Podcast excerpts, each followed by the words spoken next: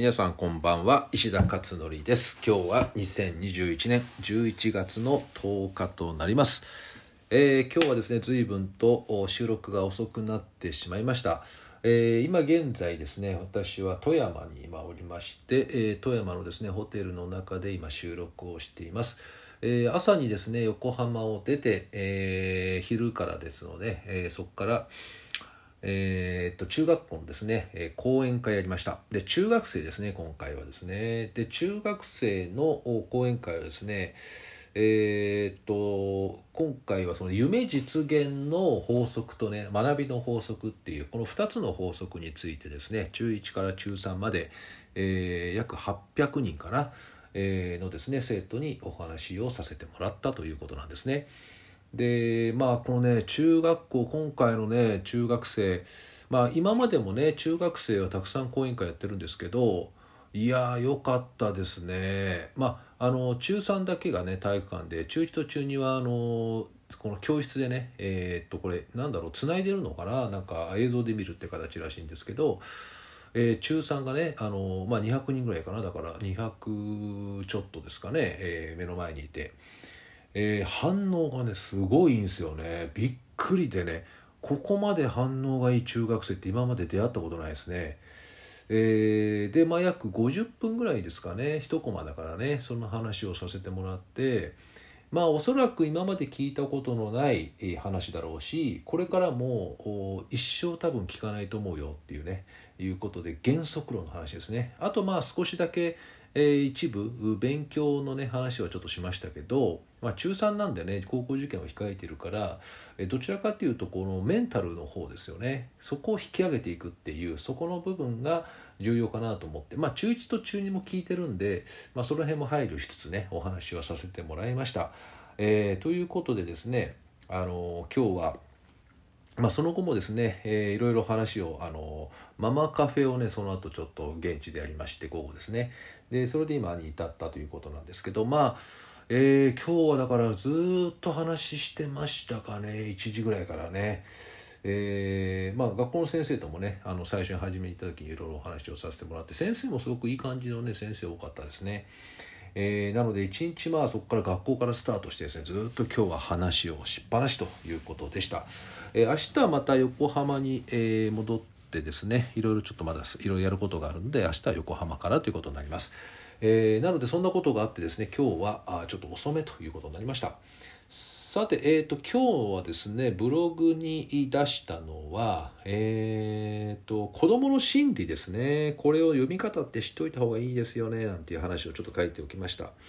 で、えー、とこれ何かというと実は今月やるママカフェプライムという勉強会ですね。この勉強会毎月やってる勉強会で会員制なんですけれど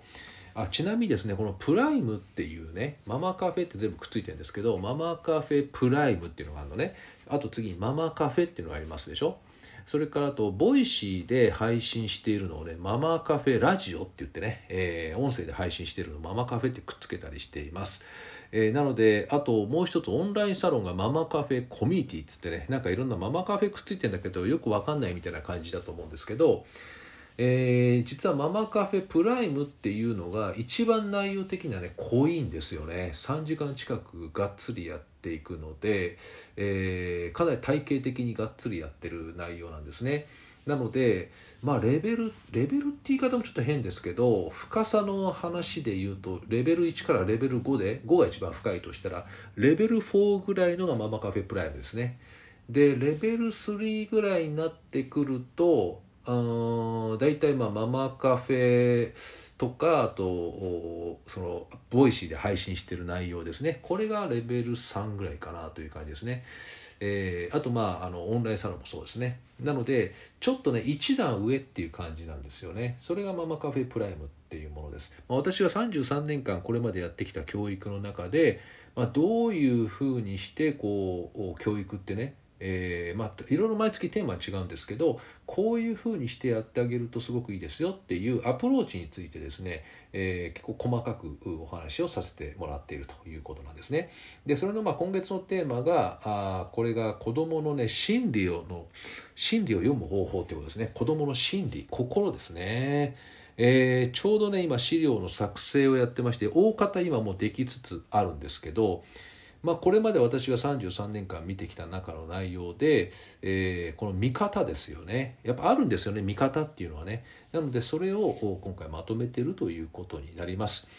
で、えーとまあ、全部でですねいろいろそうですね10個近くあるかな。うんで例えばあのこれはまあ今までもいろいろお話ししてますけど天の弱っていうね子供って天の弱ですよって話をよくするんですねつまり親が言ったこととは逆の逆のことを親が言ったこととは逆の現象が起こっていくだから親が勉強しろって言えばますますやらなくなるし、えー、やらそんなことやっちゃいけませんって言うとやるしっていうねつまり逆にこう動くんですよね。で特に子供はその傾向が強いですね。まあ、大人もそういう傾向あるんですけどねあの強く言われると逆に動きたくなるじゃないですか。だけど子供は特に強いので天の弱っていう言い方をするんですよね。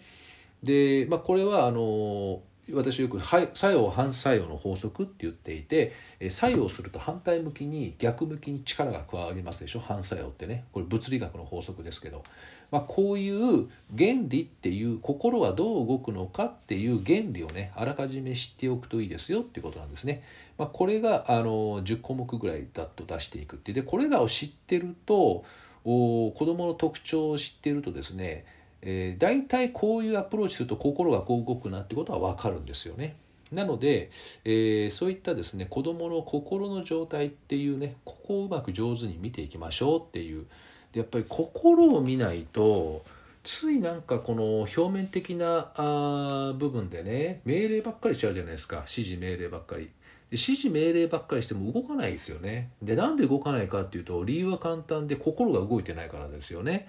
だから心が動かないのに動かそうと行動させようとしてもそれは難しいですよねやっぱりね。なので、えその辺りのってお話をですね今月はしていこうということです。まあ、それのまあお知らせ的な内容ですかね今日ちょっとね書かせてもらったのは。えー、ということですかね。でねこの心の話すると本当に話長くなるんですけどあのー、この間の えっと昨日か。昨日昨日ですね。昨日やった定談。3人でセミナーやりましてあのいわゆる教育虐待系の話とかですよね。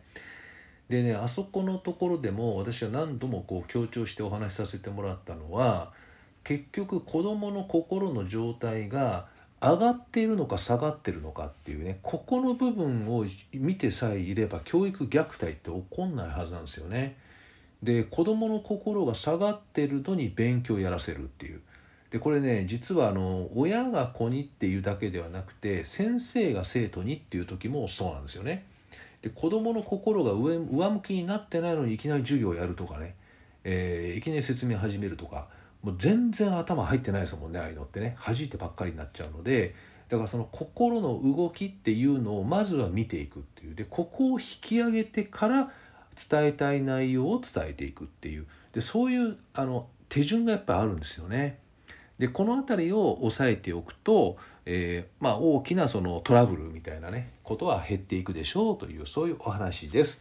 えー、今月はまあこれをですね全部で4回やります。同じことですけどね。15日から。でズーム全部ズームでもつなぐので、えー、15の月曜日から。あと1724水曜日。あと27日は夜の9時からですね。これ唯一夜夜9時から1つやっています。全部同じ内容です。なのでえー、まあよかったらですねこれも体験とかできますんでよろしかったら是非、えーまあ、聞いてみてくださいってことですね。でちなみにあのお昼間にやってるこのママカフェプライムですね。夜はちょっとやってないんですけど夜の部分でちょっと違うんですけど昼間はですね、えー、全部は前回の前月の内容もかぶせてるんですね。かなりの時間とってかぶせてます。でそれが遺伝と環境の話なんで、えー、遺伝環境の話も合わせて学びたいという方がいらっしゃったらですね、まあ、一石二鳥なので、えー、ぜひですね今月聞いてみてもいいんじゃないかなというふうに思っています。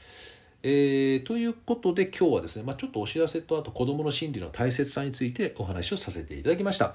えー、ということで今日は、えー、富山からの配信ということでございました。では、え皆さんまた次回お会いしましょう。